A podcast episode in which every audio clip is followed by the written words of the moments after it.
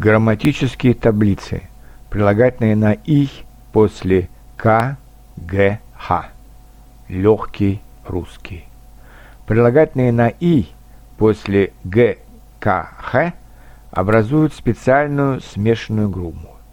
Дело в том, что после ГКХ в русском языке не используется «ы», поэтому в мужском роде и во множественном числе – эти прилагательные похожи на другие прилагательные на «и».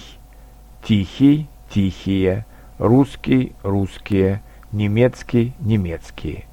Но в женском и в среднем роде они будут похожи на прилагательные на «ый».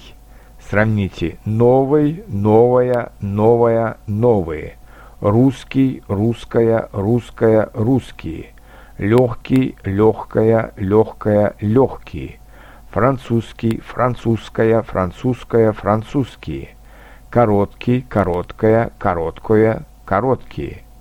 Если вам нужно образовать от прилагательных с окончаниями «ки», «ги», «хи», женский или средний род, вам нужно прибавить «ая» или «оя», а если нужно образовать множественное число, то нужно добавить «ие».